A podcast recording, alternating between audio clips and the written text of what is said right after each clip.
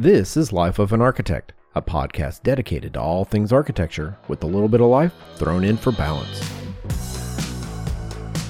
We get asked a lot of good questions here on the show. They come up in the comment section, they're emailed to us. Sometimes we get stopped at conventions and panel discussions. Some questions come in with enough frequency that we select them for mass consideration, which is the point of today's show. On the list for discussion includes, but it's not limited to, management, design process, career skills, and architectural cocktails. Andrew and I answer your burning questions where almost nothing is off limits. Welcome to episode 133 Ask the Show 2023 Fall Edition. Today's episode is generously brought to you with support from Construction Specialties, maker of architectural building products designed to master the movement of buildings, people, and natural elements.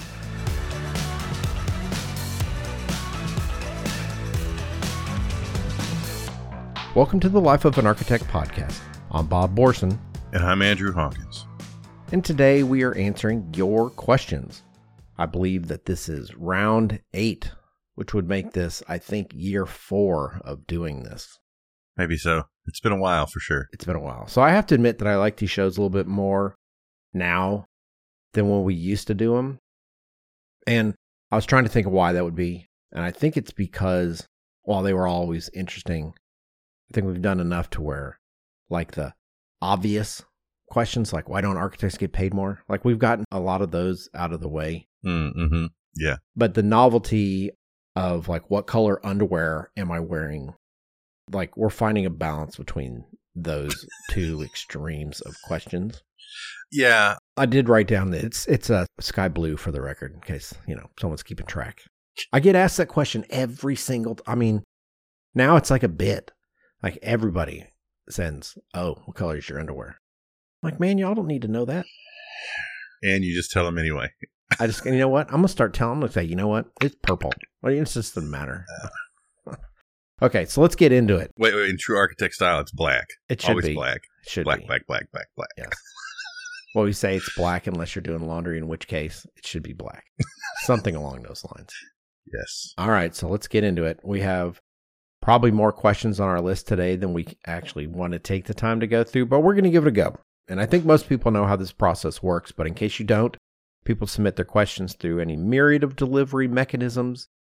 Most of them coming through Instagram because we actually create up a forum for that sort of thing to, to come in.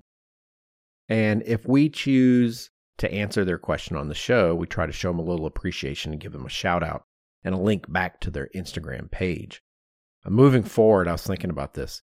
We might end up pivoting off of Instagram since I get questions from other places. Like maybe Instagram is not that interesting to people anymore. And maybe we need to start sharing people's Discord handles. I was like, there's got to be something. Interesting. Like the number of times people are like, hey, here's this link. I'll send this to you via Discord. That's happening more and more to me. But That's we can say that later. It's, we actually have a question on, on this a little bit downstream from where we're at. So let's get to it. And in no particular order, other than how I type them up, the first question comes to us from Ludacafilla. You know what? I hate having to read these names because you know what? Yeah, they're the worst. yeah, yeah, No offense to anybody, but it's just, it's hard to figure out exactly what it's supposed to be. yeah. Some are easy, and there might be saying it's Ludacafilla or Ludacafilla. I mean, like you just, I don't know. And I don't want to spell it because that's even worse. So, from person number one, Or Luda Kafila. something Yeah, I don't know. Ludacafilla. I don't know. Whoever Yeah, that person is, we're totally just bombing like every possible version. We apologize. Yes. Yeah, but we're starting. We're kicking the show off with their question. So there you go. Yeah. So their question was: When planning to start a design, what do you consider starting it with? For example, like, do you start with the plan? Pretty sure we've answered this question in, on a different show, maybe not so directly, but we've talked about this before. Yeah, we have. And for me, I typically start with designing in section if we're talking about the building. Now, of course, if we're just talking about blank sheet of paper, I'm going to start with understanding the site, site arrangements, and where things should go, and where I want the building to be sited on the site. But if we're talking about the building, Yeah. I typically design in section. I'm a section designer. I do almost all my stuff in section. before I get to plans at all. Because to me, section is about the space that I'm actually creating, whereas plan is just about the organization of the program. So my answer would be section. Okay. That answer always makes my brain break a little bit. Because in my head, I always kind of go, well, I got to kind of at least start down the path of solving the problem of how does the space work before I actually think Mhm. about making the space better. Right. And so for me, I always start with the plan. Yeah. Now, the easy thing to say is to say, I kind of do all of them at the same time, which there's a little bit of that goes on, Yeah, that's true. but it's different based on the type of project you're working on. So, for example, if I'm doing a residential project, I don't have to worry about how I'm going to site it for the most part because most of the projects I work on are on suburban lots, and they're like, "Here's your piece of dirt. That you need to put the front of the building at this point. You got side yards. I mean, like Here's the setbacks and all that. Yeah, it's not as complicated. it Yeah. kind of tells you. Yeah. Now there's things I can do and go, well, here's east and the west. And so when I start programmatically laying out, I might say, I'm going to deal with my massing in such a way so that I get morning light in these rooms and I block afternoon light in these rooms. Like those things happen, but that's not based on how I put this building on the piece of dirt. It's how I arrange the spaces within that piece of dirt. Yeah, I think it's interesting. I would imagine that part of the plan organization first maybe comes from the fact of doing residential work as much as you did. And that's, I don't know, seems like a more practical place to start, but also that the variance in section possibilities aren't too humongous sometimes in residential work, Sure. like they might be in commercial work or other things like that, that more to what I've been doing. And so I start with either main space, like if there's a lobby or there's a big auditorium, that's where I will start. When I start thinking about section, it is related to a program, but it's usually what I'm already thinking is going to be the most impactful programmatic space. Right. And that varies. And so maybe that's why. I don't know. No, no, no. Just a shot in the dark there. No, no, I, I totally believe that because since making the switch over to Boca Powell, where I'm at now, four years ago, most of the projects we start with have to do with the site and where we're putting building. Because now we're dealing with parking garages and 450,000 square foot of building and surface lot and frontage road and where do you turn in and where do you turn out? And how do I access things for dumpsters and Mm-hmm. trucks and delivery, how you move around on that piece of dirt can be solved a lot of different ways. And so on these big buildings, 100% we start thinking about programmatically what's happening at the ground plane level before we start thinking about what room is next to what room. And the truth is, a lot of these big buildings, we have like a designed exterior building before we have much more than blocks of spaces on the inside. Yeah. You've got this floor. This floor is blank because somebody's going to come in and rent it. Yeah. Arrange it sort of however they want at some point. Yeah. Yeah. So we deal with back of house stuff and kind of the amenitized space like lobby, Mm-hmm. all the kind of coffee bar areas and workout gym facilities and there's a lot of that stuff that goes on and that's a big part of when we do say a core and shell office building that figures into it but we really just need to know you go from this space into that space and that happens like once you beyond that you're just doing the core you're doing elevators and stairs and Mhm. z corridors and things like that so it's a lot different so this answer really depends on the type of project that you're working on I can see that for sure. super unfulfilling answer for Luda Kafila. okay. I hope that gave you some direction. There is no one particular way to do it. I do think it kind of varies on the type of building that you're working on. But the truth is, is even on all those buildings, I mean, when I'm thinking, I think of massing, Mm. you know, I mean, it's just, you kind of think about all of it a little bit at the same time. But for me, my default, since the bulk of the projects I've actually designed have been residential in scale, I always start with plan. I still do. So, hmm okay, let's go on to the next question. This came from the much more easy to pronounce Josh K. Brown 52. So, I think we nailed that one. Let's hope. So, their question is advice to people early in their architectural career pursuing licensure and beyond. All right, that's a humongous question, first off, Josh. You got to dial that back a little bit. so, That is a singular episode question right there. that is a singular episode question. But he wrote in there specifically pursuing licensure. So, part of it, I don't think this is necessarily a question about the advice about getting licensure. That's step one in this process. And then beyond that, so I have about 10 people. We have a mentorship program, talked about it way too many times on the show. And I got like 10 people I sit down and meet with once a month for 30 to 45 minutes. Vast majority of them are I don't know, between new graduates to 10 years out of school. That's the bulk of those 10 folks. And probably half of them either were or are now going through the process of getting their license. So we spend part of time, a lot of times, saying, How's it going? Fact. So it's like 10:30 in the morning Sunday. We're recording this. I had a text exchange with one of the people that I mentor about testing yesterday on Saturday. We exchanged some messages about that process. So, well, let's see the best way to put this. Everybody moves too slow when they go through the licensing process, in my opinion. Mm-hmm. And I'm not saying it's easy and I'm not saying it's hard. I'm just saying get to it because Yeah. This is what your job is. I don't think that studying for the test should be seen as a burden. It should be seen as an opportunity because it's all cool stuff a lot of times. If you really think about what they're trying to teach you, it's kind of cool. It's kind of what you think, I'm going to do this for the rest of my life. That's kind of a mental place to put yourself that makes the process of studying a lot easier, I feel. But I'll have people that'll go three months between tests. And I'm like, no, four weeks max. You can take a week off or whatever, but if you're going to do it, take four weeks to study. Because you know what? You're not going to remember what you studied in week one if you take the test eight weeks or 12 weeks after you started that process. It just, I don't think it works that way. Mm-hmm. So, my advice is get to it, make a plan, start four weeks later, take a test, take a week off, go party, start the process over, get through it, get it done. And then once you get that out of the way, then you have the and beyond. And they can be running concurrently, but I'll tell you, the people that got their tests out of the way as young folks, nowadays people look at them like, wow, they got their shit together. I mean, they're they're perceived differently Yeah, yeah, yeah. than the people that seem to slow roll it. Um, so the and beyond part, quite honestly, there's this is this is um, I'll try to make this fast. There's two things. One is, and I actually have an entire blog post about it. Do what you say you're going to do when you said you were going to do it. And there's a little bit more to that, but that's the gist of it. Show up, participate, say yes, especially when you're younger. It makes a difference. And then the other thing that I think that is good advice for people that early in their career is try to get involved in as many things as you have the bandwidth to get involved with. That could be AIA, that could be ULI, that could be other projects in your office, that could be dedicating yourself to getting your license done. Show up, say yes, get involved. That's the best advice I can give somebody who's, say, within zero to 10 years out of school.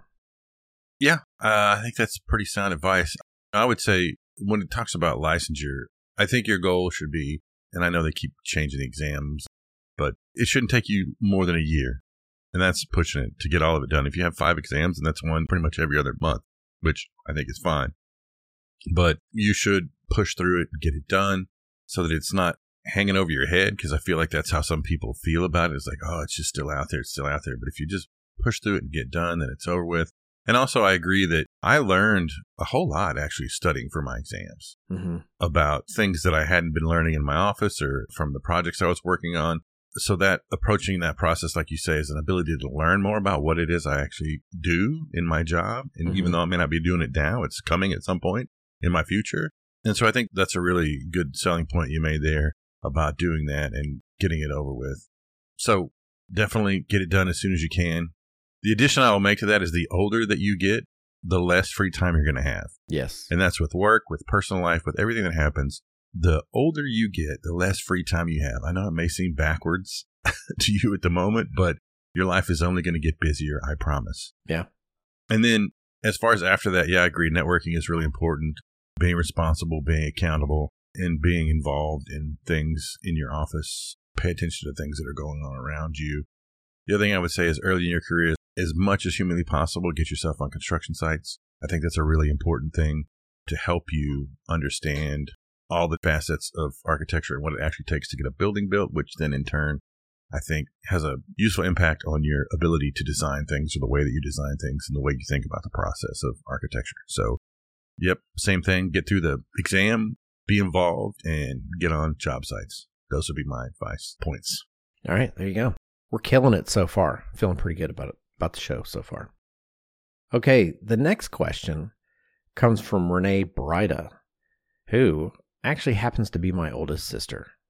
so she's apparently creeping on my Instagram stories. But she asked a question Normally, I would include a question here from my sister, but she asked a question that I think a lot of people, well, I know a lot of people have asked it before because I've answered this question before. It's a reasonable question. It's not my sister pandering or anything like, who's your favorite sister? It wasn't that kind of question. So her question was Do you have to have certain innate skills to succeed as an architect, or can you learn them? And you get to go first on this one. Yeah, I I think it's a little bit of both. I think there's a bit of innate skill or uh, maybe perspective that you have to have, but in reality, I think pretty much everything that you need to learn or need to have, you can be taught for the most part. I think there are some things maybe in the design aspect that some of it's a little bit more innate, but again, like we've talked about before, not everybody's designers. And so in the practice of architecture, you can probably, in my opinion, learn everything that you need to learn. You don't have to be a great artist. You don't have to be Yeah. savant with color combinations or anything crazy like that or a math genius or anything. You can learn and be taught most of those things.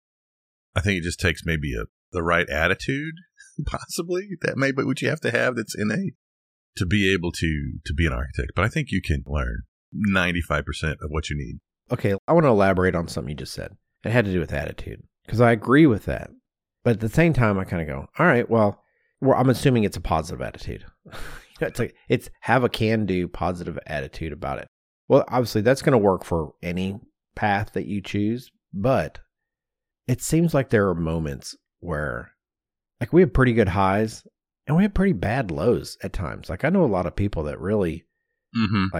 the job gets to them Yeah. in a way and i think part of that is because it's so personal i mean a lot of this is actually I, you know i wonder if this could be an entire show but i don't know how i would i don't know run it all the way through but it's not so much true since i've come to a big firm all the little firms that i've worked in the past where everybody primarily saw themselves as a designer in some capacity i'm not saying that they all thought that that was the thing that they were best at Mm-hmm. but nobody thought that they weren't at least good at it. And as a result, I also had the attitude that most of those people believed that they were somewhat defined, who they were was defined by them being an architect. Mm-hmm. And so now I've gone to a bigger firm, and I don't think this is unusual in, in bigger firms. I mean, it's just kind of on display more. Given that 80% of the people in my office do not view themselves as designers, and they are okay with that. Like, that is Mhm. not, like, they don't see that as a shortcoming at all. Yeah. And, and they shouldn't, for the record, they shouldn't. But because they don't define themselves in that capacity, they also don't seem to define themselves by what they do as much as the people that I've met in my life that consider themselves designers. Because then as a result, those people seem to get a little bit more down. The designer types, Mhm. when the market's fluctuating or things are slowing down, those folks seem to take it a lot harder and struggle with it more because of how they define themselves by what they do. Whereas the people that are just straight up awesome project architects or project managers or they're in the construction administration, they don't seem to have this that same kind of I don't know restriction that they haven't put that restriction on themselves. Hmm. So they seem to roll with the punches a little bit better. Just my observation. I don't know if that's actually true. I wanted to interrupt and see if you had some kind of similar opinions or wildly different on that. Um, no, I mean, I, I guess I'd probably agree. You know, I don't have the experience of being in the super large firm to know that there's that kind of difference, but I can agree with the smaller firm mentality of, I think you feel it more. You feel more attached to it. Maybe that's the correct way to look at it is you feel more attached to the process and to everything else that's going on that you may not do in a large firm. So I think I agree with that. Well, the question I think is a good one about having certain innate skills. And I do think that based on the role that you carve out for yourself, there are more innate skills that will benefit your ability to find success, not failure. Mhm. I think you can do any job in the field of architecture and be mediocre at it. And I don't mean that in a nasty, hateful way. No, yeah, yeah. And I also think anybody can. It doesn't matter who you are. You could be in architecture and do a Yeah. mediocre, middle of the road, average job at whatever that is. Yeah, I agree. I think that's a very realistic possibility. I have in the last 10 years or so really, I don't know if I'd say drill down's the right way to look at it, but the things I've become much more like, wow, this makes a bigger difference than I ever thought. Had to do with the ability to communicate. And I've talked about that a lot, and I've said that a lot. hmm Yeah. But like you being a great designer, for example, that's awesome. There's a place for you. But if you can't galvanize your vision and get other people to understand it and say yes, and then Pied Piper everybody to the finish line of a building getting done, that skill is the communication part. That's the part that makes people go, I like working with those folks.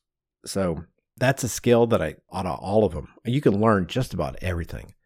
But that ability to tell a story and be charming and get people to do what you want them to do or what you think should be done in a way that they don't take as you being bossy and dictatorial about it. Because that's something we see in my own office. We we see people that are great at what they do, and they're viewed as prickly. hmm And then you've got other people that do all almost all the exact same things, and they're not seen as prickly. And it's just when we're talking about what's below the equal, the summation line hmm look, you can take classes on how to speak and how to manage and how to communicate. You can learn all these things. Sure.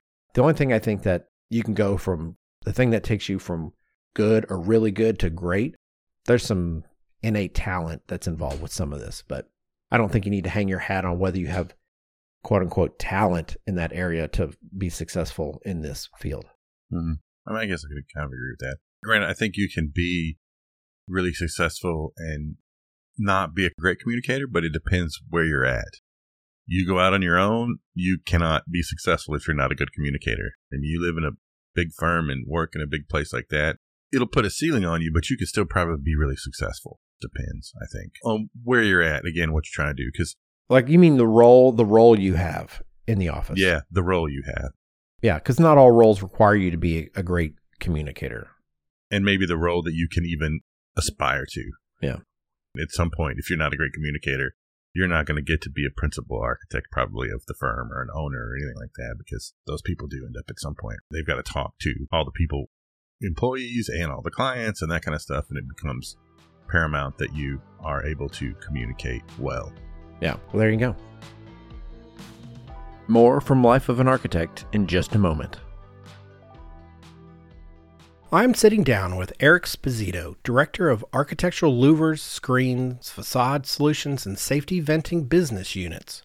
Eric joined Construction Specialties in 2007 and currently serves as the Business Unit Director for Construction Specialties exterior facade related products. These include architectural louvers, screens, facade solutions, and safety venting, and Eric's teams focus on solving complex challenges within the exterior architectural facade market using innovative engineered solutions. That is an impressive intro. Hi, Eric. Happy to have you on the show today. Hi, Bob. Thanks for having me. I appreciate it. Thanks for taking the time. Well, look, I know that we have a limited amount of time together today, so I have a couple questions I want to go through so that you can help us understand mastering movement when it comes to your area expertise. So, Construction Specialties is highly centered on an educational concept called mastering movement. And I know based on the intro that I just read about you that you are extremely passionate about custom louver and facade solutions. How can these items provide value to both the contractors and the client? Sure. From a mastering movement standpoint, a louver is the perfect movement tool. By definition, a louver is what you think of a large vent on the outside of a building connected to HVAC equipment or mechanical equipment for intake and exhaust applications. So it is always moving air. Now, these aren't just the straight blades, flat blades of the 1980s or 90s. They've evolved over the last decade or two into complex shapes. They are chevron blades with hooks and gutters and very tight spacing. The, the spacing of louver blades can be one inch on center. It's a very dense system of extruded aluminum. Mm-hmm. But they are designed to stop wind driven rain. And they have a very tough task of allowing air in and out of the building while stopping an immense amount of rain. So that's quite a combination Yeah, highly engineered, I'm sure. Back to education and mastering movement of how louvers contribute to building performance. First of all, architects don't always like the aesthetic of a louver, the visual lines of a louver on a building, but they're necessary. Louvers are a necessary product on the facade of a building. Sure, I get that. So what do we do? How do we make them disappear? Mm-hmm. There are options. You can make a louver disappear from a facade while it still functions. Perforated aluminum sheet is a great solution. When you're at ground level and standing a distance back from perforated sheet, it appears to be a flat panel. You can't really see through it or see that it's perforated even. So you can put that on the outside of a louver to help hide it. Sure. Keeping it all within an assembled frame, but also tested. It's key to have it tested as a combination system in a single frame, but that is a great solution to help hide a louver and still function on the building. Yeah, I'm sure architects love that as a solution because you're right. You know, a lot of times the louver they can get kind of big and they kind of take on a prominent role, and sometimes it's not really the look we're going for. Yeah, there's two different directions you can go. You can accent the louver, make it prominent, make it an architectural feature, or you could try to make it disappear. And both of those are available. You want it to be a feature piece, an accent on a building. Longer, bold blades can be added to it. Color can be introduced.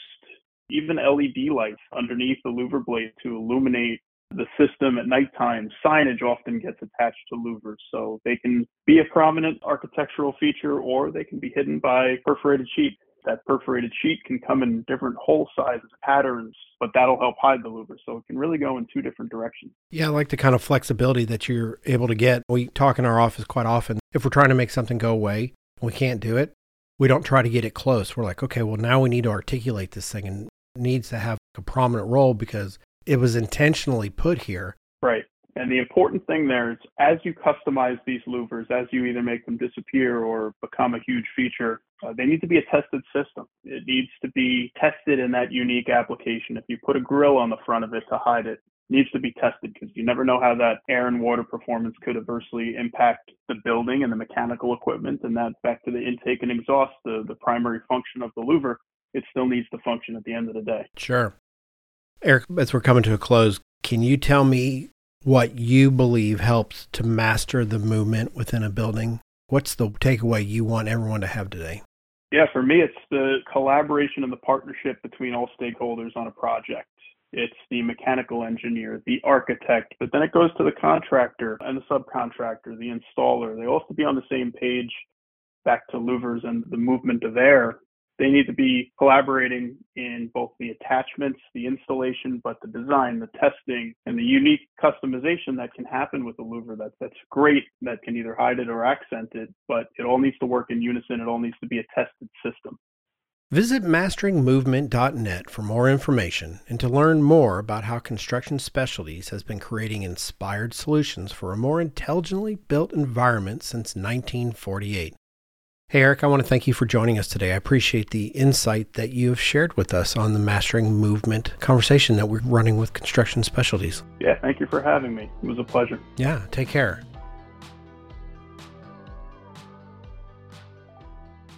The next question comes from the Dutch Woodworker.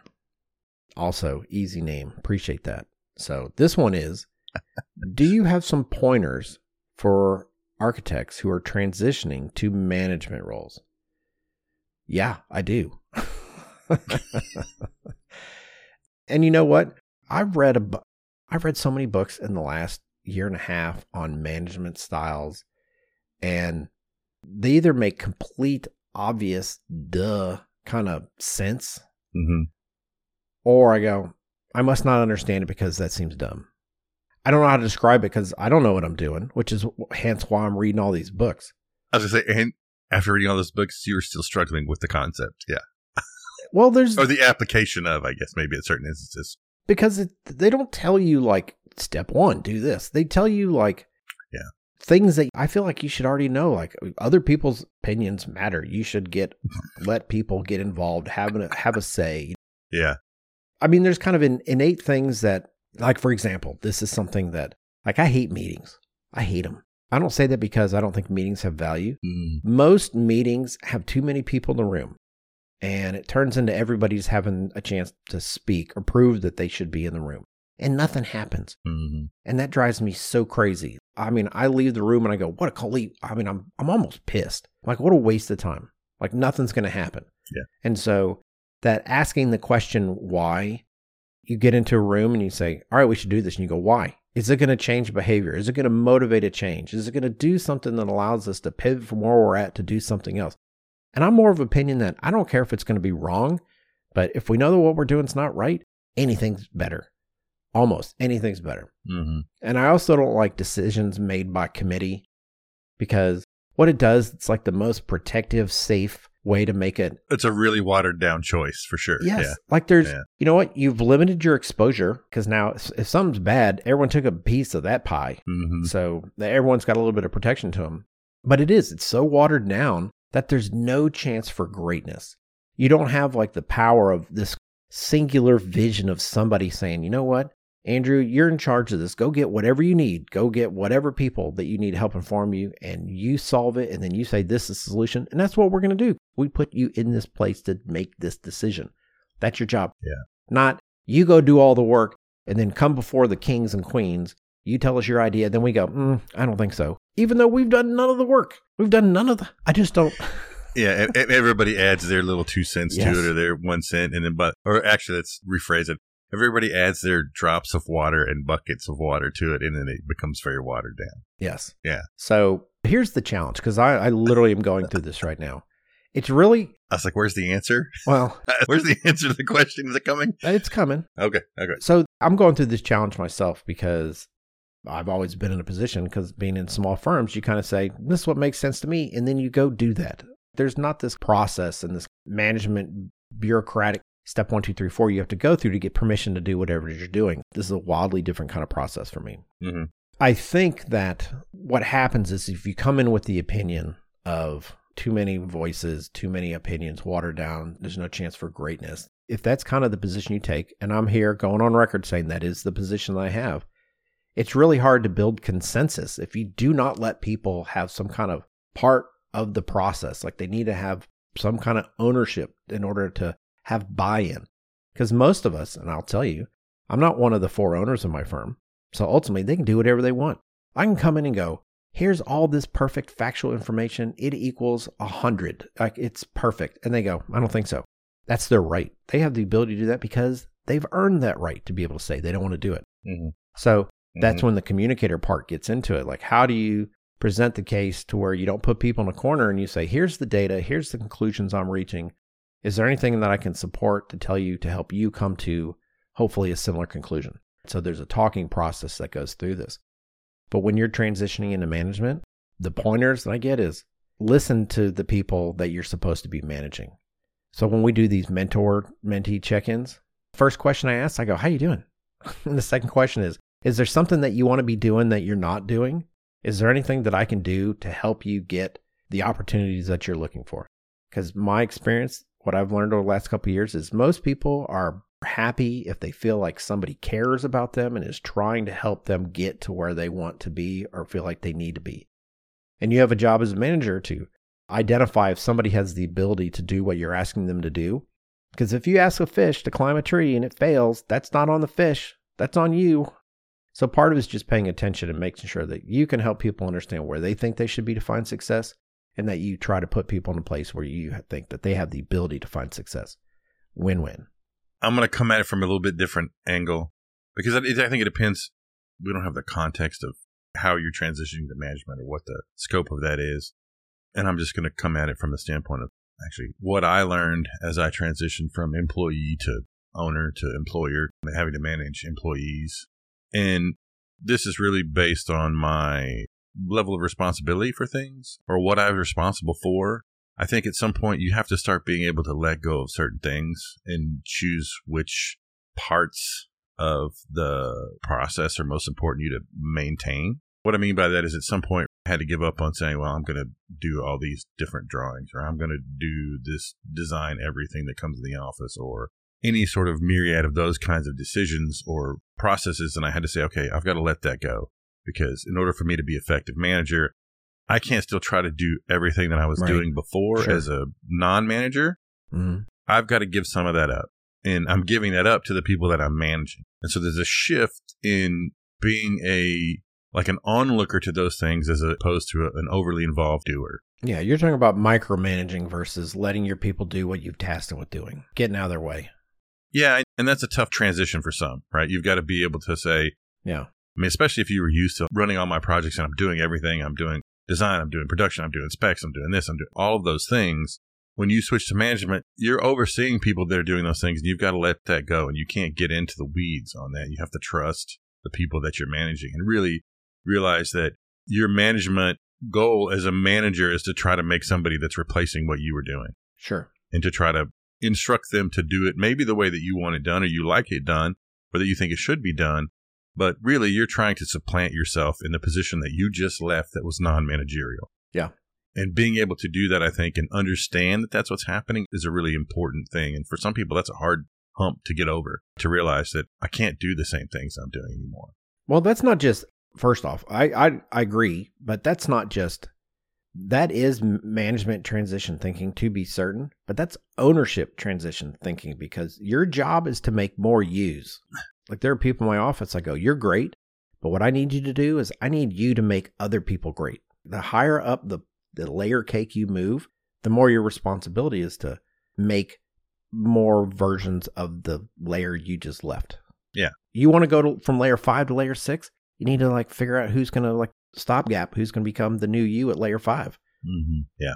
Otherwise, you're creating vacuums and, and you end up just taking on more responsibility, but not giving up any of the workload And which then leads you to a bad place. So and doing poor work or underperforming. typically. All right. So that's my advice. All right. I think it's good advice. Okay. The next question comes from literally just David. Oh, that was good because I hadn't gotten that one. I was like, wait, what? Li- Yeah, Okay. literally just David. so, David's question is With design build gaining popularity, should there be a degree that's somewhere between construction management and architecture? And interestingly enough, this falls to the professor of the group. Yeah, I will say, and I'm not sure. I mean, I have questions about design build gaining popularity. I'm not really sure where we're talking about, like market sector wise, but there are actually right now. I mean, there are a few schools that they may not have a degree specifically in it, but they're heavily handed and do a lot of that work. Of course, the first one that comes to mind is Auburn in their rural studio program Sure. that's been design build for, I mean, it's the cornerstone of design build education in architecture. But also the University of Kansas, they have a really strong program in design build in their graduate program. They actually built an addition to their architectural school, which is like not like a little rural studio project, but like yeah, I got you. They they did it. big commercial project that they built It was an addition to a building on campus. I mean, wild. And then other schools, I think Virginia Tech and Yale and Parsons and somewhere in Utah. There's some schools that have a focus on that. So, I mean, I think if they're out there, they're just not really abundant. But there are schools, if you look into it, you can find some schools that have a focus on that and you can, you can spend your time doing that work. Now, of course, the way that they manage those things and do it is a little bit different sometimes they're a little bit more focused just on the connection to construction and not so much running a design build business. But you can still find some schools out there that do that. So they're out there, they're around, they exist. You just have to do some looking, I guess, investigate that, and you can find it. Well, I'm glad that you took that question first because when I read it, my initial reaction was, no, we don't need that. Like, we don't need a degree that's got one foot in two different places. Yeah. I think that you could probably pursue either of those degrees and support with electives and additional coursework enough to make you viable and to give you a foundational knowledge on how to do the thing that is not your focus. That is my super generic, but I think correct take on that question. All right. I would argue you probably don't have enough time in electives to do that, but Well, I'm not. No, no. I said ad- additional. oh, okay. We just got through talking about how we got. I got like Yeah, a yeah. semester's more worth of classes. I mean, two. I got like 30 hours more than my degree required. I got you. Yeah, yeah. We've talked about this a lot. Like, how do you fill up your electives with ways that are valuable? But there might be sometimes when you go above and beyond. Like, you might take a class that doesn't check the box, or you've taken two classes and only one box needs to be checked. Still valuable to take it. Mhm, I got you. I loved the pottery class I took. Loved it. I go, man, I shouldn't have taken that class. I could. There's so many other things that probably would. I mean, it fed my soul. There's not many classes I look Yeah, back on sure. my time in college that were outside of my degree path that I go, man, I, that was a fun class. So in that case, I go, I'm glad I took it. Yeah. But maybe I could have used it more. A management class might have been better at this point in your life. yes, yes, it probably would have been. So Yeah. Anyway. Okay, next question comes from Patch Dot Architecture, And So this was a very specific question. It was. I'm going to give it a generic answer because I think that the intent of the question without the specificity is what is better to address. Hmm. Right. Okay. So their question was Should I push back on owners who want to VE or value engineer exterior insulation or fluid weather resistant board instead of expensive finishes? Well, of course you should. Yes, you should. Of course you should push back on that. That's your job to push back on that. But I even wrote it in my notes here. So I have a three times rule. First off, we are service providers. We're being paid to do something.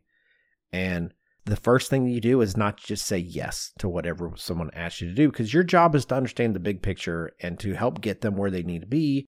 And sometimes that means tell them, hey, actions have consequences and this is a bad decision or it's a poor decision based on these other. Like they don't understand. Like you can't blame them for not, like, Mm-hmm. they just don't understand. So your job is to tell them, and you say one plus one is two, and they go, mm, I think it's eleven, and you're like, okay, no, let's work through this. So I'll go through that process, and I have a three times rule. So if I say, hey, I think that maybe this is not the right decision, and they disagree with me, after the third time, I move on.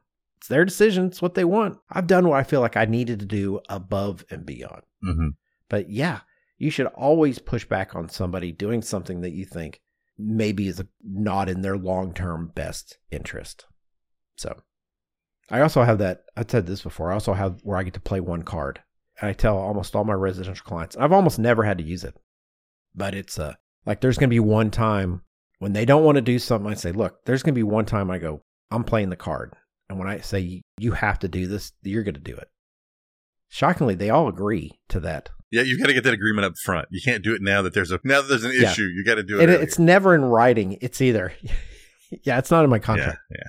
We kind of talk about it, and I'll say, look, there's just something, and maybe it's I'm just doing a bad job explaining what it means, or the impact, or the ramifications, or we're just not getting now. But there's gonna be that time when I'm gonna push back that fourth time, and that's when I play that card. I can say probably in almost 30 years, I think I've done it like once or twice. It doesn't happen very often. Just the idea of doing it seems to have the the effect that I'm typically looking for. My response was trying to get into this specific situation, so I'll pull back on that and, and agree that yeah, you should. I don't know if pushback is the right word, but I think you should probably try to persuade them, and again, give them the consequences of, for example, if I'm taking off exterior insulation, whether I'm in the hot or the cold, at some point that's going to affect my energy consumption of the house. I can tell you right now, my house that was built in the 70s with these 110, 112 degree days, my air conditioner is struggling. Yeah. I probably have got R1 or something in my in my walls if I've got anything, and I definitely don't have you know envelope wrap. But I I think coming at it from the way of, of trying to help them understand why it's not the best of ideas and what the future consequences would be. So in that example, you know, energy costs are only going to get higher, so you're just going to set yourself up for increasing costs in the house more down the line. I mean, if it was at a commercial building, right, there's code issues involved with how much insulation I have to have. I think that you're right in the sense of trying to persuade them some, but at some point, I think you have to stay away from getting adversarial about it and being angry if they're pushing back on you. But at a certain point, it's their call because they're the client, and you can just be like, well, okay, I warned you. in a commercial context, typically I would try to get letter in writing saying I advise against this, and you guys are doing it anyway. But that's some CYA stuff on my own. So they can't come back later and go, oh, my energy bill is $500 a month. You never said that. And you can be like, I told you. And we had discussions about it. Yeah. But Yeah. So there you go. I think, yes, you should. You just got to be careful with how you do it. Again, we seem to be communication coming up again. Yeah. So True. Okay, next question comes from Austin. You know what? I typed this up. I can't tell if I. I'm pretty sure that's an L. Austin underscore L underscore M. Oh, or it's a one I don't know. It's you know, it's, a, it's I a, or what? it's Yeah, a vertical line. line. yeah. Austin, I am. Yeah, I am. I, I, who knows? Maybe You know, I could look it up, but you know what? There'll also be a link if you want to go figure out what it is for yourself. Oh, there'll be a link. So And Austin, we apologize. yes, well, we got the first part right and the last part right. Sure. So, Austin's question is Is an architecture license only good in the state the tests were passed in? Andrew, you want to take this one? This is an easy question. The answer is yes. Yes, there you go. Yes. In the beginning, yes. Now, you can use that license to then get reciprocal licenses in other states. Yes. That's a process that takes place through typically through NCARB or even through the states themselves. But in the beginning, when you first pass an exam, you are only licensed to practice architecture in that state. That is the only state because all licensure is handled by the states individually, the jurisdictions and states individually. And so if it's Vermont, then that's Vermont. And you typically have to pay money and get a reciprocal license in other states. And there's rules about that as well. But yes, only good where you pass the test. Yeah. I'm currently licensed in two states. I took the test in Texas, and that's where I got my license. And through NCARB, I got reciprocity, and I have a Wyoming license. Yeah. So, yeah. So there you go. I don't feel like I need to say any more to that. That was like a let's get this person their answer and move on. So there you go. Yeah. Yeah. It's a pretty easy one. Okay. The next one comes from my buddy Lane, who's actually in my firm. And normally, when I post pictures of cocktails online, there's a chance that he's in the room when when I'm drinking that cocktail because he lives almost across the street from me. His account's WL Acree, and his question is if the architecture field had one known cocktail associated with it, what is it? And he said, and give the recipe. I'm not going to read the recipe as part of this podcast, but I might put a recipe in the show notes. Well, I'm interested to hear your response to this question. I don't have a good response to this question. So I wanted to do it because I get a lot of comments from people saying, ooh, because I, I used to post recipes for cocktails and I've been going back more to the classics. I feel like I go, I need to put more of a foundational system in place. So I've been going back and doing a lot of these classics, understanding it. But Lane and I used to get in these arguments early on. He is a brown liquor whiskey guy. Yeah. He's a pour bourbon or whiskey into a glass made for drinking bourbon or whiskey. There's no water, there is no ice, there's nothing. And then he drinks it. Just neat. Yeah. And I kind of go, that's just liquor. That's not a cocktail, first off. That's just, in my mind, I go, cocktail needs This is true. needs to have there's like four ingredients and one's a spirit and there's rules there's rules for what makes a, a cocktail a cocktail and so the other thing that i do is i tend to drink different spirits based on the temperature outside mm-hmm. because i don't drink a lot of like i like an old fashioned love a good old fashioned when it's 108 billion degrees outside i don't really want to drink an old fashioned i want to drink something that gets served with a lot of ice like it's cold that's what i want Yeah. and so so my cocktail that I choose tends to be based on the temperature outside. Now, since he asked the, the parameters that's associated with the field, I kind of go, well, it shouldn't be something fussy, at least not in my mind. It has to be a classic, it has to be a standard. And I started thinking, well, does that mean like a martini, something classic and execution is it's all about the execution because that's where my brain goes. Yeah. I wouldn't choose something like a Pimm's cup or something. Yeah. Despite the fact that they're good, but because it's got a garden on top of it. You know, and it's like I, I don't I, I like that, but I go eh, if I'm going to define the architecture profession as a thing, I start going. It's going to end up being like an old fashioned or a Manhattan or a Negroni or a Martini. It's going to fall into one of those, hmm like a classic gin and tonic, like something that you can screw it up because execution matters, but it's simple. It's kind of like losing weight. It's easy to know what you're supposed to do to lose weight's easy. Doing it is not as easy. And that's what I think like the classic. Yeah. That's my unfulfilling answer, but that's kind of it. Those are probably where I would go. Cuz it's got to be classic. It's got to be like one for the time. You want to learn how to make five cocktails? I just rattled off like four that probably everybody should know how to make. Yeah. So when I read the question, I sat down and I was thinking, well, when I go out with architects and we go have drinks, what are the most common drinks that get ordered? Beer. If this is a known cocktail associated with it. And for me, it was comes down into two categories of whiskey bourbon or gin vodka, usually. Those are the liquors that come up more often than not. And for me, and I don't know if it's just because of me being a gin drinker myself, but most of the time it's a gin and tonic.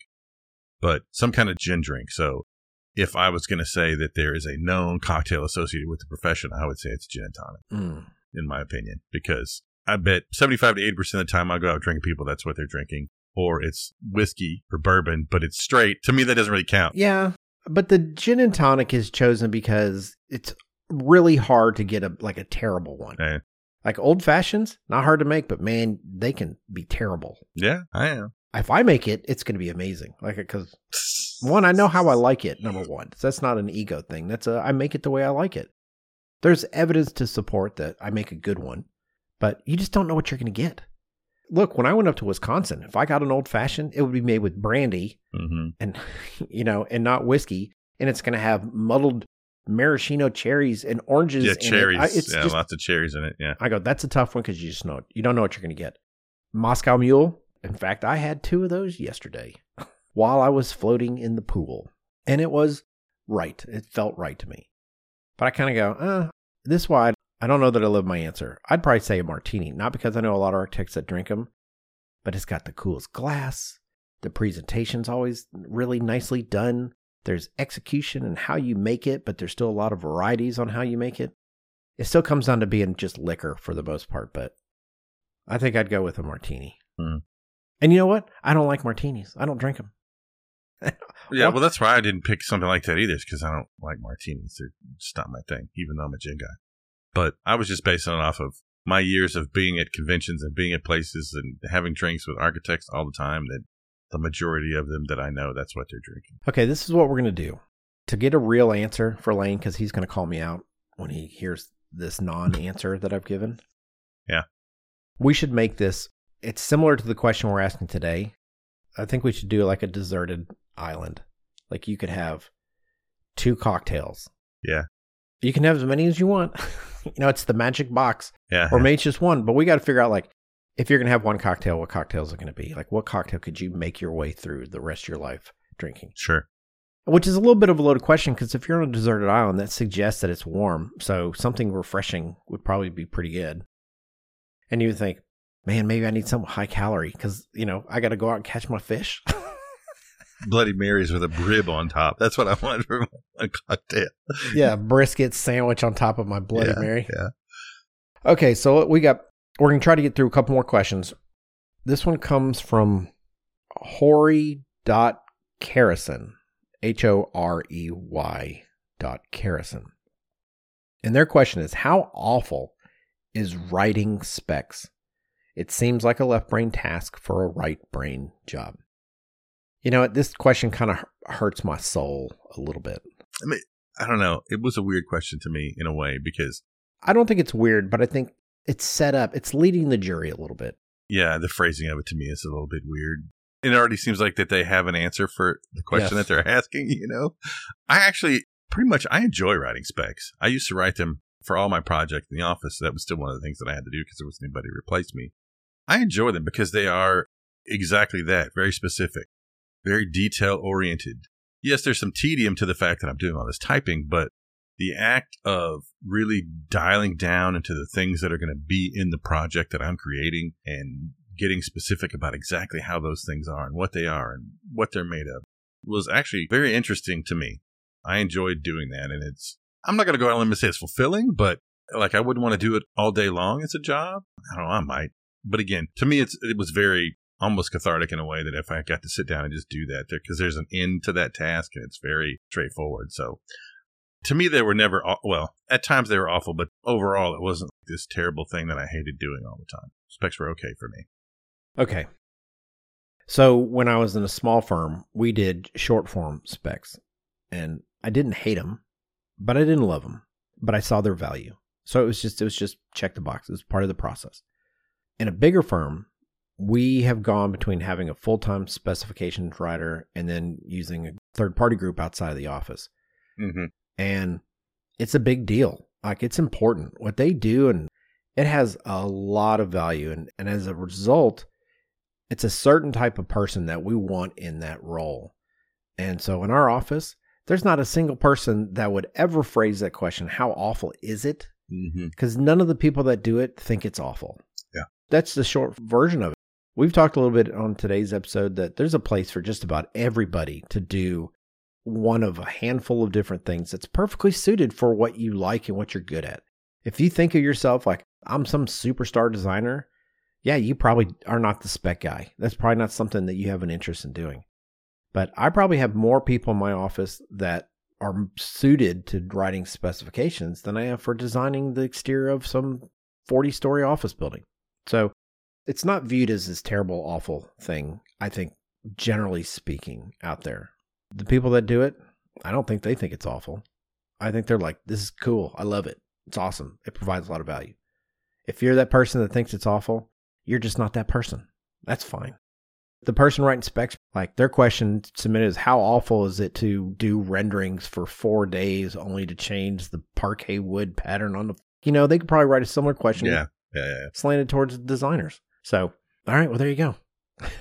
I'm not even going to try to pronounce this last one. I'm just going to spell it. And it's A B O R. A Borges. G. Yeah, but I, do you know, you think that's how you pronounce that? I know that's how you pronounce it. Okay, so say it again. A Borges, and then there's a G. Okay, yeah, there's zero chance I would have got. Do you know this person? Yes. Okay, well, there you go. That's cheating. okay, so this question is How do you see AI affecting the discipline of architecture in the near future? I'm trying to decide if near is a key word in this question. See, to me, discipline is a key word in this question. Interesting. I blew right past that. Yeah. So, to be honest with you, I don't know. And I'd say in my office, I'm probably as far out in front of this as anybody in my office. Mm-hmm. You know, probably image generator platforms I mess around with on a weekly basis. I use Chat GPT for a lot of things. I actually went to a, a lecture on this that the Dallas Regional Council had last week. They had somebody from Google come out and talk about. They had a guy who was in charge of world integration, you know, AI integration for AT. I mean, like these are heavy, heavy hitters on this panel. Mm-hmm. And they tried to keep the conversation pretty high level because they undoubtedly have the ability to, to talk about, like the guy from Google's like, uh, we're, we've been doing this for 15 years. Yeah, it's not new. It's just new to the public. It's Yeah. new to the public. And one of the guys started off saying, Hey, how many of you like used a map app to figure out how to get here? That's AI. Mm-hmm. We've been using this stuff already. Mm-hmm.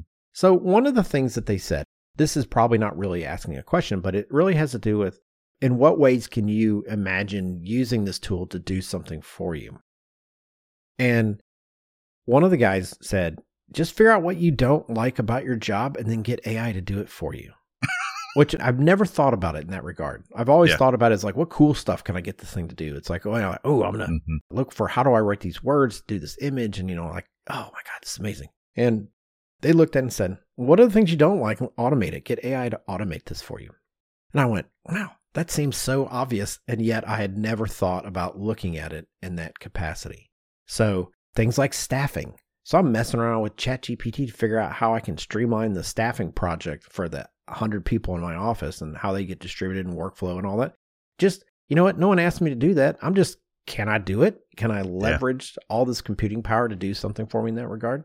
So I can't really answer how I think it's going to impact other than I know that it is. I don't think it's going to replace jobs. I think it's going to move people around. I think it's a tool that we have to figure out how to use and how to harness its power to do what we do better, more effectively. That's what I think how it's going to impact us. But I think how we use it today is going to be different 6 months. The guy from AT&T was giving a compliment to the guy from Google and he was like, "You know what? Google's doing a really really good job with this right now because they're going really slow." He goes, "Right now, they're moving at the pace of like coal-fed steam locomotive." And he goes, "But in not that much longer, it's going to be like a bullet train." And if you're not messing with it now, you can still run alongside the train and jump on. But if you don't get into this and start trying to figure out and learn it and start to use it as a tool, it's going to be going so fast that it's going to be hard for some people to catch up and jump aboard. Hmm. That's interesting. Yeah. Yeah. For me, the question, and knowing, I guess, what I know and maybe where this is coming from, but the question I would ask you in regard to practice, it sounds like in your firm of 100 that you and maybe just a handful of other people are even doing anything with it at all. And that it's not even part of the office workflow or anything like that at the moment. Is it being used in any way broadly in your firm at the moment? not in a structured capacity. We have some people that are that are using it, but they're using it for their own purposes, their own explorations. Mm-hmm. For example, we had a guy who gave a presentation. We have this. I- I've mentioned before. We have the Seven Minutes in Heaven Mm-hmm. Sure. lecture series. I guess we do. Yeah. And this guy had this amazing story about setting up this charity in Africa to help these kids that huff glue all day long because they don't have parents. They live on the streets and they huff glue because it curbs appetite and helps them not freeze to death as they sleep under cardboard boxes in the road. I mean, it's crazy. And he went over there to Mm-hmm. And they set this whole thing up. Well, anyway, when he went to go get his pictures to help build this presentation, a lot of them were portrait and he wanted landscape just to help the aesthetics of his layout. Sure. And so he just ended up, he used Adobe in this case to expand his photos to change and fill in the data that was missing or not a part of it. He didn't need to do that, but he did. And he did it because it was a learning process. It was as Mhm. much to figure out how do I do it and can I get it to work and will it fulfill some objective that I've set for myself that nobody else has put upon me Mm-hmm. to do it just because I can. Mhm. It's being used in that regard. I've used it to streamline, like I'm trying to figure out a weighted employee average. You know, we did our employee evaluation episode a little bit. Sure. Yeah. So I took a bunch of that information to figure out how to develop weighted, like weighted values for some of the categories. And I was like, instead of me trying to f- figure out this algorithm on how I can Yeah. take these 70 things and break them down into percentage of a whole, I'll just let OpenAI take care of that for me. And then I evaluate and go, no, less of this, more of that. And I can still tweak it to get it where I want it to be. But I can let that software get me 85% of the way there. Yeah. We actually did just set up a group whose whole purpose is to figure out how we can leverage AI in our workflow in some capacity. Mm-hmm. Literally, that kicked off last week. Yeah. So I think because this person is a colleague of mine, the professor, and that's a part of what I know that he's maybe getting at or wanting to understand a little bit. And for me, I think that at the moment, there's this fascination with the fact that it seems like it's just going to take away all these jobs and do all these things. And I don't really think that's the case. I think it's going to modify workflow for sure and change the way that things are done. The instance of you saying, what is the thing that you hate about doing your job that you would have AI replace? And part of me says right off the bat, and some of the things I've seen is having AI application set up and do all of your construction documents, arrange them on the sheets and get all that, do all that stuff for you because you don't have to do it. And so that again could manage our workflow. I don't think it's going to make anybody lose a job because somebody still has to create the content, but having it get arranged in a way that makes sense and make sure that all the I's are dotted and the T's are crossed and all that stuff. Yeah. Someone has to manage that process. And so things like that to be able to do. But even still, I think at this point, I think the fallacy is that we're not there yet. And these things aren't there yet to do it with the level of accuracy and correctness that's required to do it.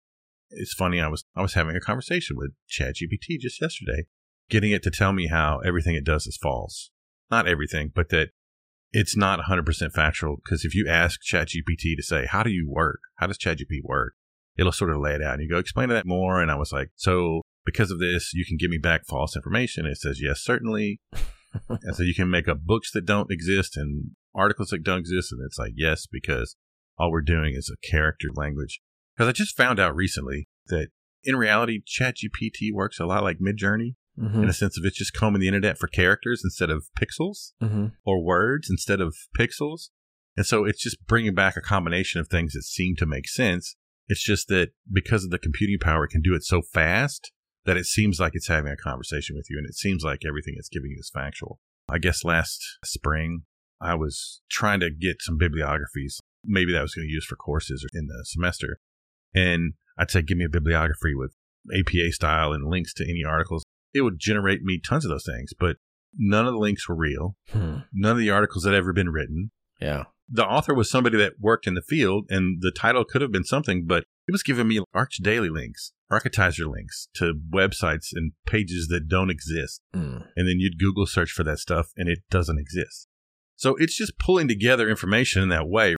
And that's for things like that. There are other things that it, it can create code and things like that. And I even ask about that, creating code, and it still says yes, that their code may not work all the time, and you may need to double check it.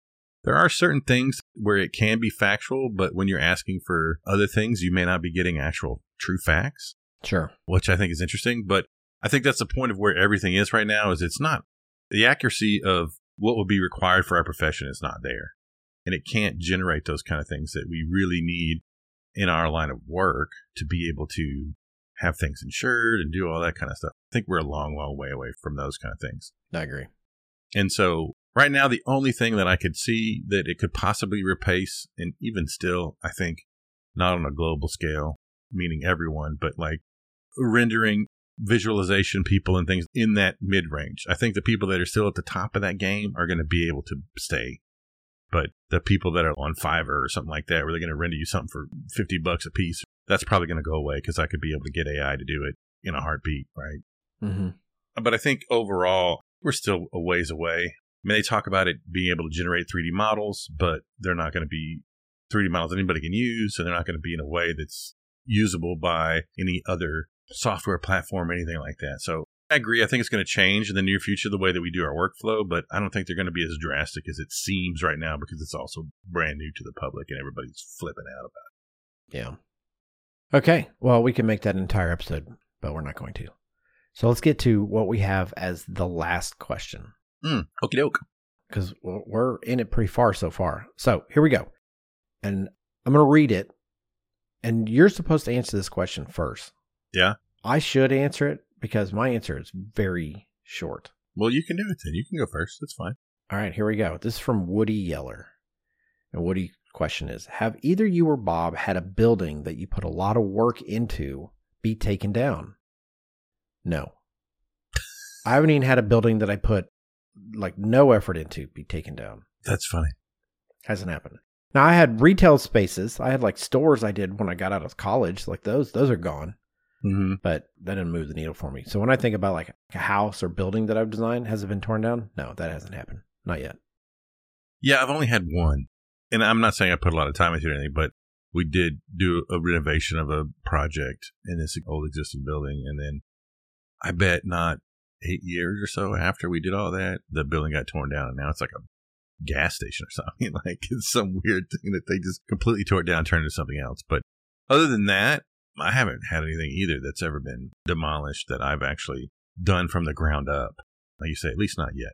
Hopefully that won't be the case, but I'm sure at some point that'll happen, right? Sure. I will tell you that I worked, I was not there for this. I just know that it happened from people who were there. That one of the guys that I worked with, he'd worked on this house for a long time, loved it. It got built. And like a year later, it was sold. And he wept because it was sold to somebody he didn't know because that meant he lost access to the building. Access to it, yeah. And they were talking about just like when he got that news, literally he just head down on his desk and, and literally cried. And probably, I don't know, less than 10 years later, that house was torn down. And I know after the fact, I wasn't there when it was torn down either, but I was around him and he was like, the devil did that. Like, of course, he thought this was the greatest house that ever lived that was done. Yeah. And it was poured in place concrete house in the middle of Highland Park. Mm. And he thought the people that tore it down were complete morons because, of course, this house was amazing. Yeah. Why would anybody tear down this bunker? that was a bit of a shot. I didn't need to do that. It wasn't a bad project, but it, it was different for sure. And somebody wanted to be in that location, but they didn't want to live in a concrete house. They just yeah. didn't want that. So it got torn down. And I know that it bothered that person. I'd be surprised if they didn't think about that at least a few times a year. Hmm. So I think it's inevitable. At some point, if you're in this game long enough, I think it's inevitable consequence that your word gets demolished more than yeah. likely. At least some of it. Well, history tells us that because of history, everything you do is going to get torn down. Yeah. Statistically speaking, everything you will ever do yeah. will n- not exist at some point. So, okay, so we're going to wrap the show up with the question portion, and we're going to get to this week's Would You Rather. And this has been a hotly contested discussion point in my own office for weeks, to the point where I wrote it up on the marker board in my office so people could vote. And let me tell you, people are pissed based on the answers. Someone's like, oh, you're an idiot. What's interesting about this question is the answer seems to be so obvious to every person, except for if you don't choose that same, they think that you're like, what's, what's oh, you're, okay. you're broken. Okay, I got you. So here it is. The premise is you're going to be deposited. This is one of our deserted island kind of scenarios. So you're d- deposited on this deserted island for a period of five years, and you have all basic creature comforts. This is not a survivalist question. So included in all the things that you're provided is an amazing sound system. But you have to choose the music that you're going to bring. And of course, as we do, there are restrictions and requirements associated with what you can bring. So your options are you can choose 60 songs, seven albums, or the complete musical library of two artists or bands. There you go. And I will tell you the the leanings in my office are towards seven albums. And in my brain, I go, that's the wrong answer. And I'm so in the minority on this. I mean, I might be like 20% like the songs and 70% likes the albums and 10% likes the artists. So what we've started to conclude is it has to do with the breadth of your musical taste is what it is. If I asked my neighbor's 10th grade daughter, she's going to go, uh, I would like the complete musical library of Taylor Swift and Dua Lipa. That's what she would choose. And she's like, five years, awesome. I'm covered. Done. If I choose it, I'm going 60 songs. Because for me, I don't think like most albums probably have about 10 songs on them anyway. So we're not really talking about that much more music to begin with. Yeah, it's going to go with 10. Yeah, it would be about the same to me. Some of them, like if you chose like Pink Floyd The Wall, that like, okay, well, that's, that's 30 some songs. All right. So Yeah. clearly you, if you're going to pick an album just because it's got a lot more music on it, I go, I can't get behind that as a mechanism for choosing. Hmm. And most of the time when I listen to music, it's because I'm in the mood for a certain type of music. And the people that know me know that I, I really get into this kind of stuff. And my musical leanings are all over the place. So I view seven albums or the musical library of two people as a massive restriction.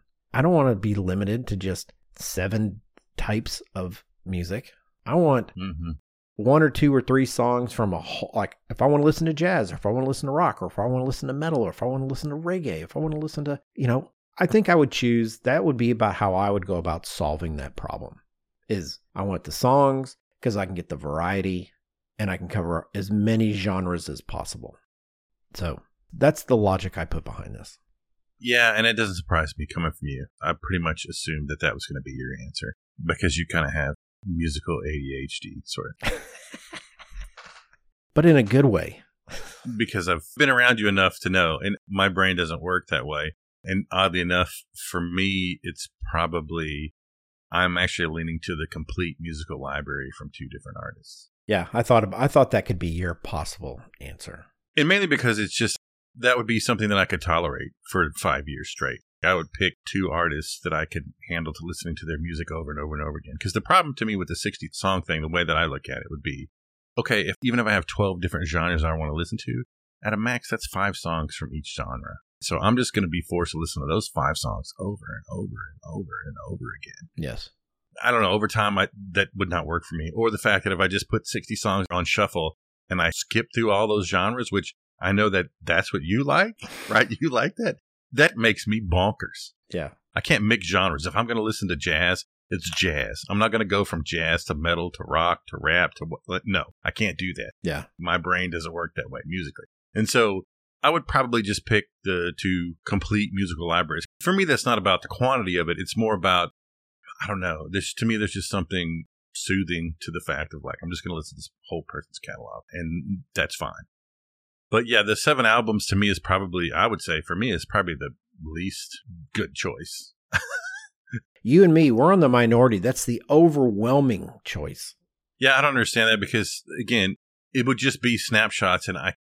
It's hard for me to even say. I mean, in that instance, that there would be seven albums that I would to have full albums, unless it would be seven albums from the same artist, and then I just might as well pick their whole catalog, right? Then you get them all. Yeah. Yeah, I mean, because to me, there's there's less variety in saying seven albums than there is in sixty songs, and so if I was about variety, it would be sixty songs, Yes. and if I'm about They think it's quantity. For them, it's a quantity thing, but they think that the library has two. They're trying to find the balance between variety and, and quantity. And quantity, yeah, And so the, the musical library gives you That's all quantity with very little variety. Depends on the artist you pick, but yeah. Well, so for example, like, and this is the thing, and I thought, oh, we'll turn this into like a post or something. Like everyone has to list their 60 songs. You got to build a thing or, you know, pick your artist.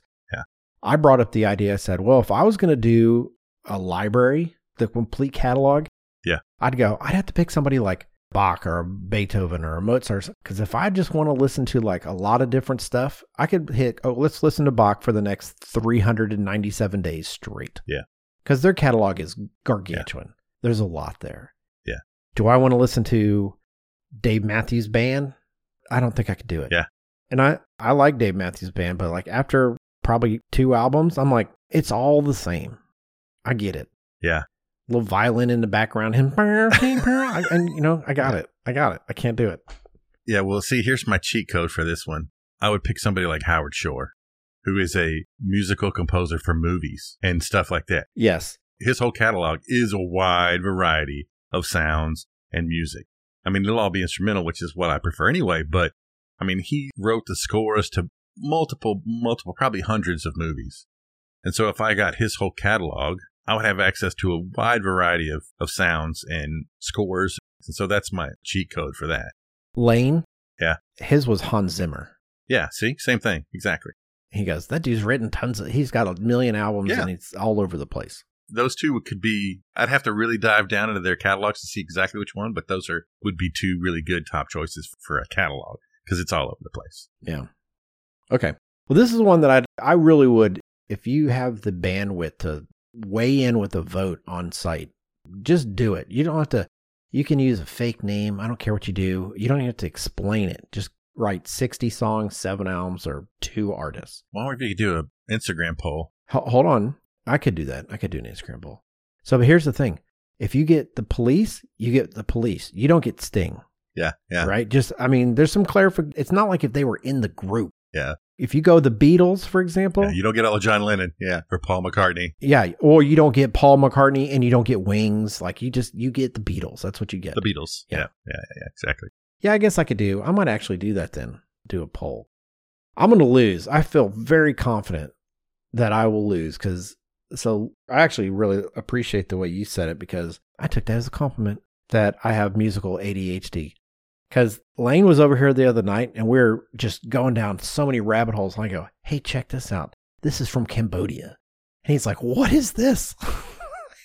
Yeah. And I was like, are you kidding? Listen to that. He's like, yeah, I'm not listening to this. But see, like me, I mean, I'll give it a go. Yeah, and I'm with you on that. I mean, I have wide musical varied taste. There's probably hardly anything I won't listen to. It's just I don't want to skip around. I want to stick within a genre for a while. Oh, yeah. I don't want to go from one song to one song to one song. I want to be like, we're all over the place. let's fill into this vibe a little bit before we switch again.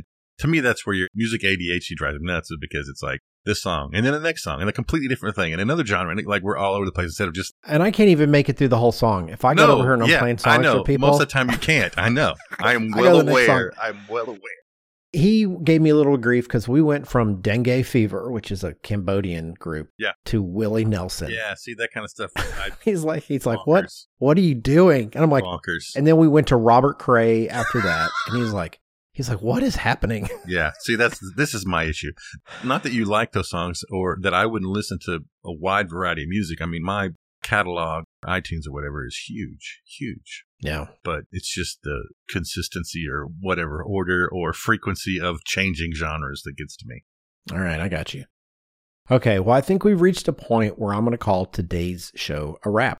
Thank you for being with us today for episode 133 Ask the Show 2023 Fall Edition. Special thanks to today's sponsor, Construction Specialties. They are so focused on the importance of mastering movement that they have created CEUs specifically on mastering movement. Each course is worth one AIA HSW and is part of the Mastering Movement Academy by CS. Visit masteringmovement.net to take this and other courses. We'd also like to thank our media partners, Building Design and Construction, for their ongoing support of the Life of an Architect podcast. Want to get every new episode automatically downloaded? We're available on all major podcast platforms. So hit that subscribe button and you'll get notified every two weeks when we publish an inquisitive new episode.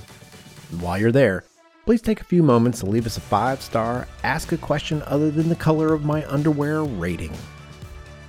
To get even more content, head over to lifeofanarchitect.com for blog posts, links, and info about this instructive episode and all the website has to offer. You can even add your voice and join the conversation. Thanks so much for tuning in. Take it easy, everybody. Cheers.